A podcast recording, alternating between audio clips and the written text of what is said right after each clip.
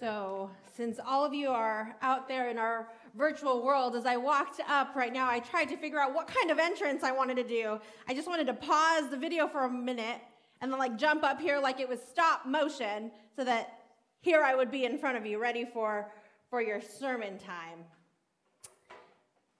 Happy Sabbath to you all out there, and the few friends and family that we have here are are gathered right behind our devices so that I can feel like I'm not preaching to empty space, but to all of you. So, um, hi, mom. I think that's appropriate um, because she doesn't normally get to get to see me via the internet. But hi, family, all of you. And as we've been worshiping, as we've been singing, and I have been sitting by our iPad and our telephone, please give to Bonita via your app um, I have noticed the amount of people who are streaming with us. And it is brilliant and it's wonderful. There are about 50 households with plenty of you people in them. Um, so know that you are not alone, and I know that you guys have been commenting. Um, but it is a very interesting, a very weird, but a very cool kind of thing to um, sit anxiously as Pastor Milton and I prepare for something like this, and then see that our community has decided to show up in whatever form or fashion because it is Sabbath and because it's time to worship and because now more than ever we need to be together in whatever that can mean. Amen. So happy Sabbath, but we can't really go on without acknowledging that we have been displaced. You've been displaced. Like, I know where you're supposed to be sitting. I know the pews don't have the normal indentations in them right now. Our church clothes have been displaced for maybe a few weeks. We're relying on technology to create a worship experience for us today. And so I recognize that I have been displaced.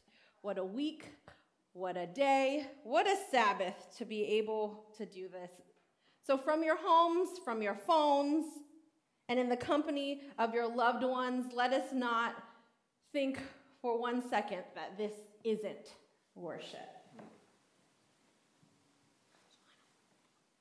Last week, we began a conversation in our community. We followed a question that was posed what do I do now that I believe? As Christians, as believers, and as people of faith, you and I enter into a relationship with Christ in those moments that lead up to a conversion or that singular boom moment where Jesus intersects with everything that we have known and changes everything that we now believe.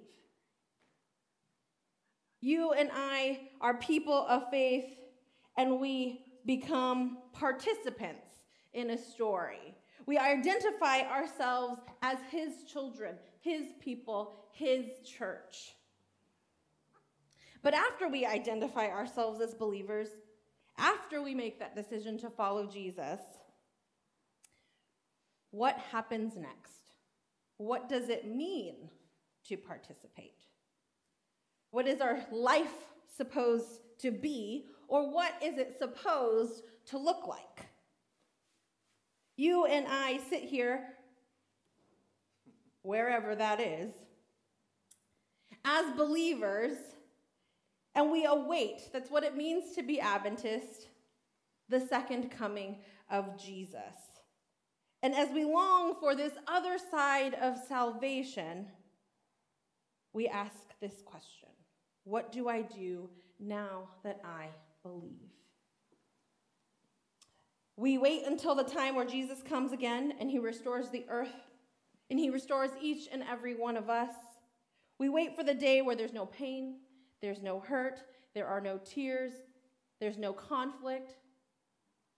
We wait for the day where we can come back and be his people with his people.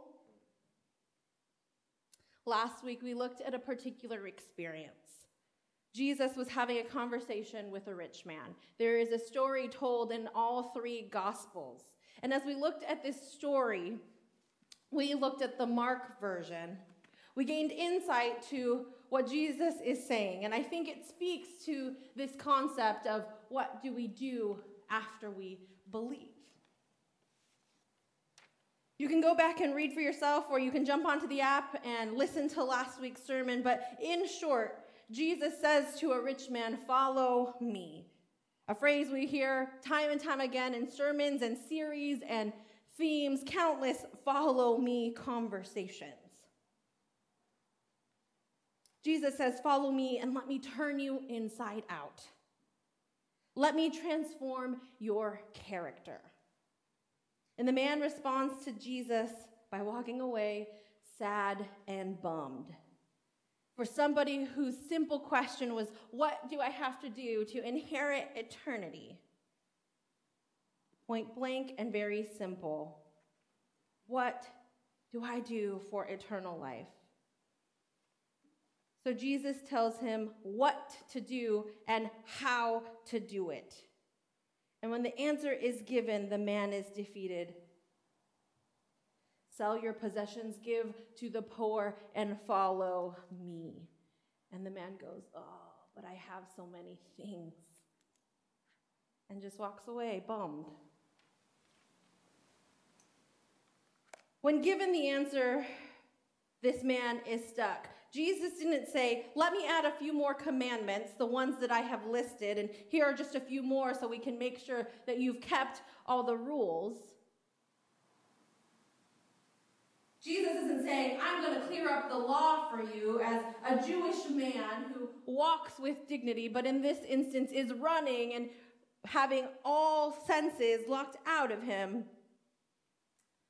Jesus is not saying, Let me just add some nuance to the commandments of your life. Because I think he knows that we can heartlessly live within those confines and those boundaries. But on the other hand, I also want to make clear that he is not saying you are released from the law. He's not saying go and live in God's abundant grace that you don't have to worry about anything and adopt a once saved, always saved, my actions don't matter mentality. Hmm. So, with this juxtaposition, too much law versus too much grace, last week I proposed that at the heart of the conversation that Jesus was having with a rich man, Jesus was trying to have a conversation of the heart.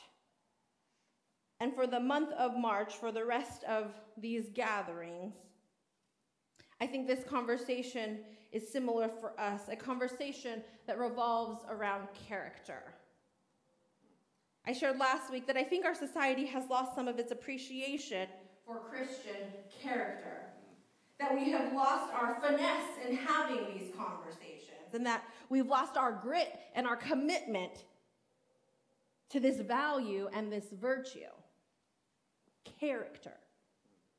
People tell me all the time, all of you who are normally in these seats, you are quite the character, PK.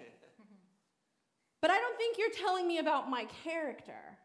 I actually think you're telling me about my personality. Instead, I think we have settled when we think of this idea of character of being happily surprised and we're excited when we happen to come across someone's personality that happens to align with Christian character. Or that if somebody in our midst loves well, they're the anomaly. Or that when we live generously and when we act sacrificially toward each other, some kind of miracle has happened.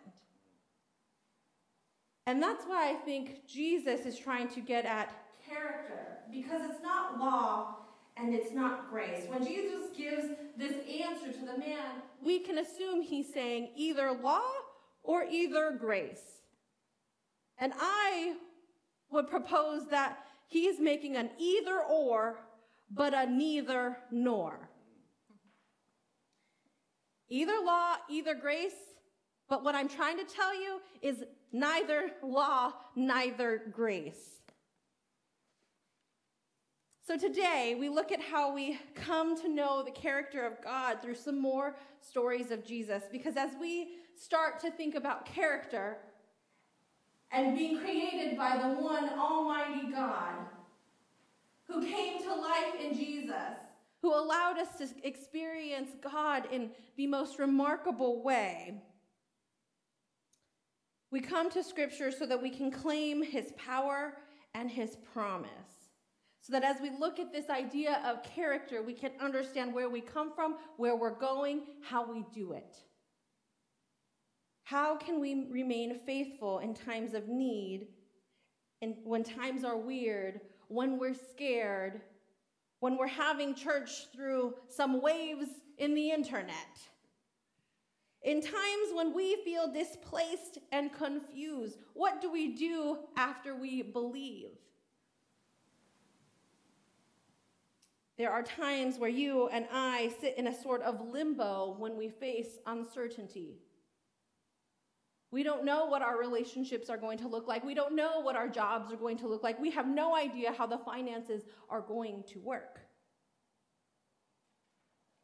But we come together in whatever form or fashion, and we come before God who brought his people through the plagues, who brought his people through the Red Sea, and he made goodness fall from heaven. Today, especially this Sabbath, we take time to bask in the presence of the Lord and we, are, we realign ourselves with him. So, we are going to remain in the book of Mark with another Jesus encounter. If you have a Bible at your home, I encourage you to take that out now. Or, once again, a, the app. As you can see, the app is very helpful to the goings and comings of the church life, and we would really love for you to participate with us in that way. So I invite you to the book of Mark, and we will be in Mark chapter 7. Mark chapter 7, as it begins, Jesus is in the middle of his ministry. And the Pharisees, as they are starting to see Jesus speak the good words and say all these dramatic claims, are starting with their questions and trying to do the trapping of Jesus. How can we corner him? How can we show everyone that this man is actually a fool? They approached Jesus after noticing that some of the disciples in Jesus' ministry, and this is chapter 7, are eating and they had not washed their hands. So now we recognize that is a big no no, especially today. Continue to wash your hands, friends and family. But in the Jewish culture and back in biblical times, for these individuals who were very concerned with doing the right rituals and practices so that they could usher in a new kingdom and make sure that they were the people who were ready to receive the king. Washing their hands and washing anything, cleanliness, was a huge deal. You washed your hands before you ate. You washed the plates. You washed the servingware. You washed so many different things and had very different experiences with cleanliness before you could even approach one thing. They hadn't washed their hands, and so the Pharisees come up to come up to Jesus and have a confrontation. I'll read you in verse 14 after Jesus and the Pharisees have an exchange about how Jesus' people and his followers are not doing the things that the law has described. Jesus does his thing where he turns he turns their thinking around and they're not quite sure how they can trap him in that moment. And in verse 14, then he called the crowd again and said to them, Listen to me, all of you, and understand. There is nothing outside a person that by going in can defile, but the things that come out are what defile. A central theme, a central idea, a central concept that Jesus tried to convey to all people was that in his coming to earth, that's when God becomes king. When he walks among the people, he provides a cure for the hardness of hearts. He provides a solution to our unclean hearts. He provides an answer to our impure motivations. So when we talk about the cleanliness rules and the cleanliness factors and how are you going to be unclean and eat unclean things, Jesus comes to say it's not really about those things because what comes in is just going to go out, but what comes from your heart is what I'm concerned with.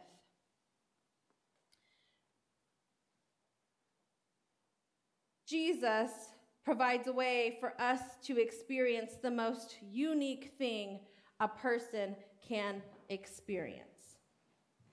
He gives each and every one of us a way, an opportunity to build character, to be virtuous, to have integrity. He gives each and every one of us the opportunity to experience His goodness, even when the world displaces us. In this passage, Jesus poses the concept either law or grace, but neither law nor grace. It's a heart thing. And not in a way that I mean we have to be overly emotional people, that we have to be in tune with our hearts to know what our emotions are doing at any given point in time, that our hearts have to be the things that are on our sleeves at all times, and that's how we shape our personality. No. Not as it relates to emotion, but as it relates to character. But in this, Jesus is saying, Does your heart reflect me as God, as King? God, the heart transformer.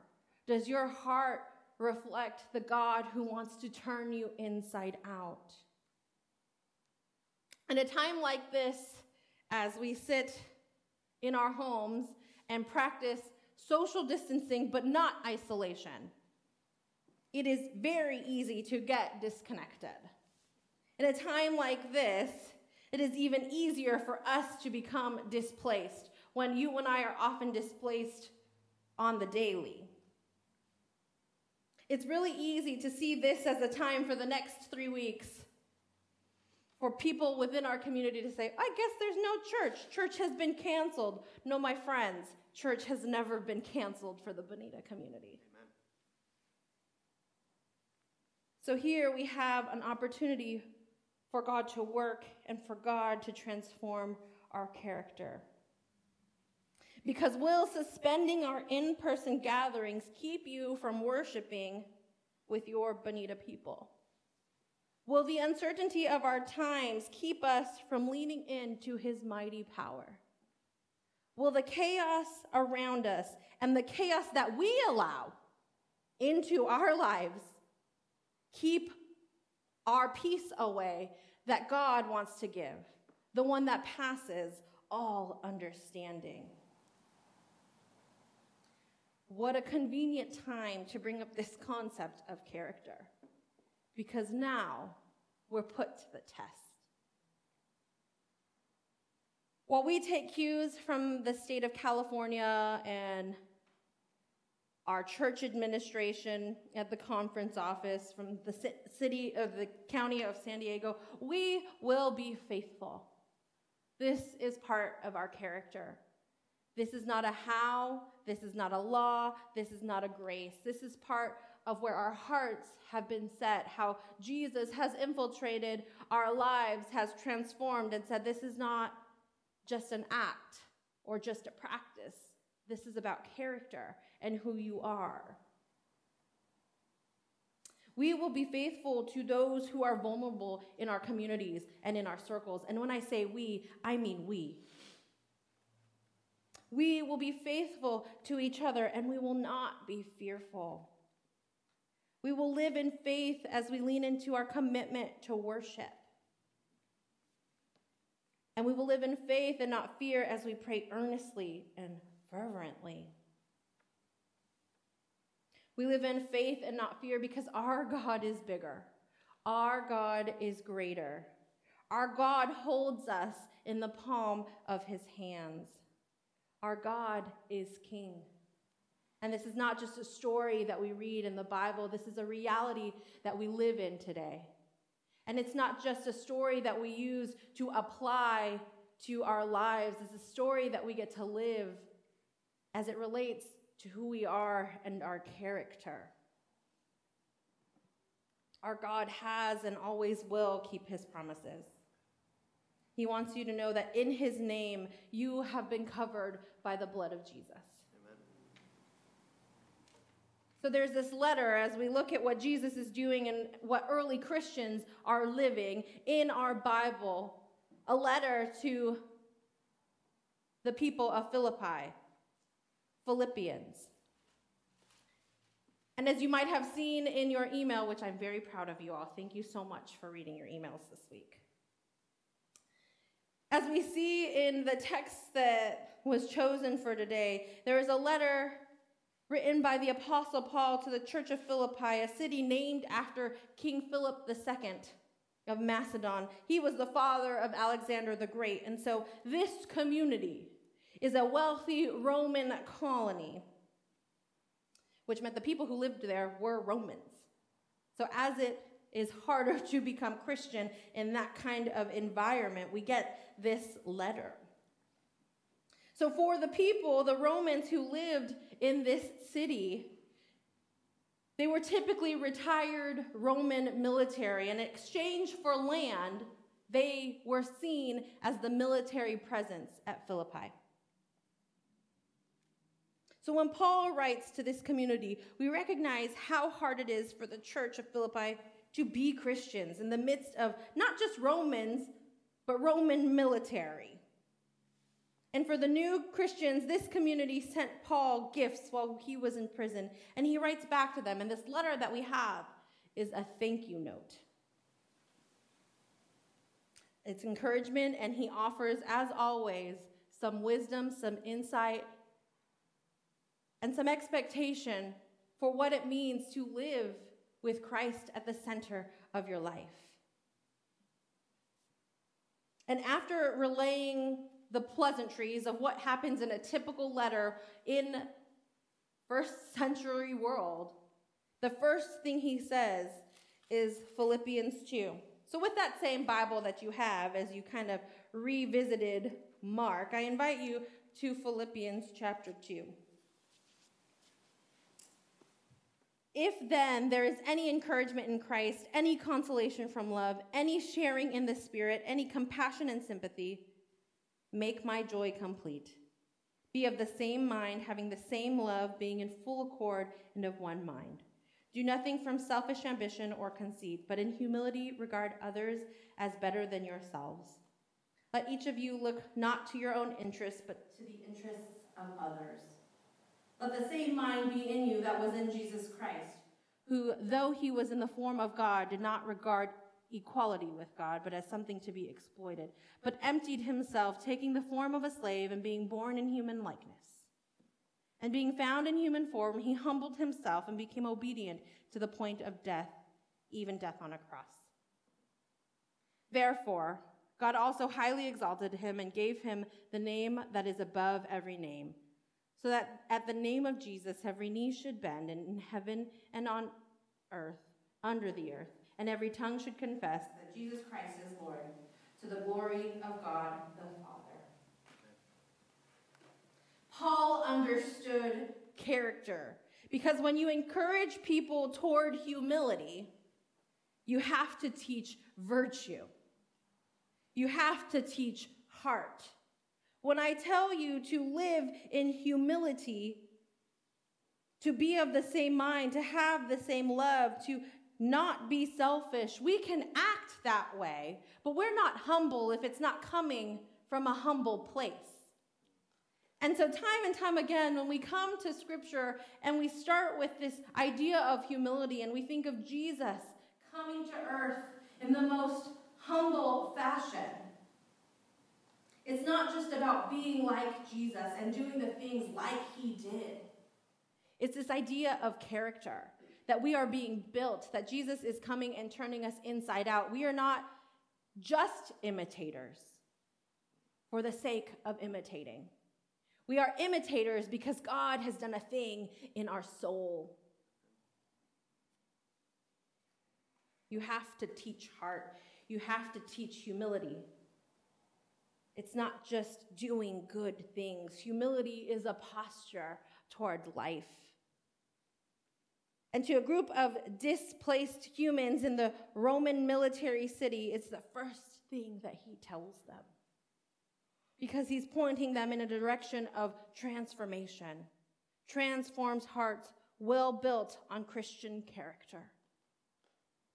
It's what we were made for. And in chapter 4, at the end of this letter, we come to a passage in Scripture that many of us have recited, many of us have learned as memory verses, and many of us will, will hold as scriptural mantras of our lives in various times or just in times of need. But the familiar chapter 4, verses 6 and 7 do not worry about anything, but in everything by prayer and supplication with thanksgiving, let your requests be known to God. And the peace of God, which surpasses all understanding, will guard your hearts and your minds in Jesus Christ. I'm going to invite our worship team back forward as, as we begin to close today's online worship experience. God wants to displace you. God wants to displace me, but not in the way that the world wants to displace you, but in a way that is simply glorious. God wants to transform you from the inside out. God wants to take who you were yesterday and do something big in you today. God wants to look at your character and do something completely transformative for you tomorrow. So, those same verses from just a moment ago from the Message Bible translation reads this way Don't fret or worry. Instead, instead of worrying, pray. Let petitions and praises shape your worries into prayers letting God know your concerns. Before you know it, a sense of God's wholeness, everything coming together for good, will settle you down. It's wonderful what happens when Christ displaces worry at the center of your life. This is our God. This is our Jesus. This is the God that wants to displace all the things that we are going through so that he can do a work in us so that we can experience the peace, the joy, the love, and everything that, that, wor- that this world can have when we have Him in the middle. So, as we continue being humble, as we continue working on our character for the sake of our heart and not for the sake of our actions, I invite you to displace yourself by having God enter into your lives. Amen.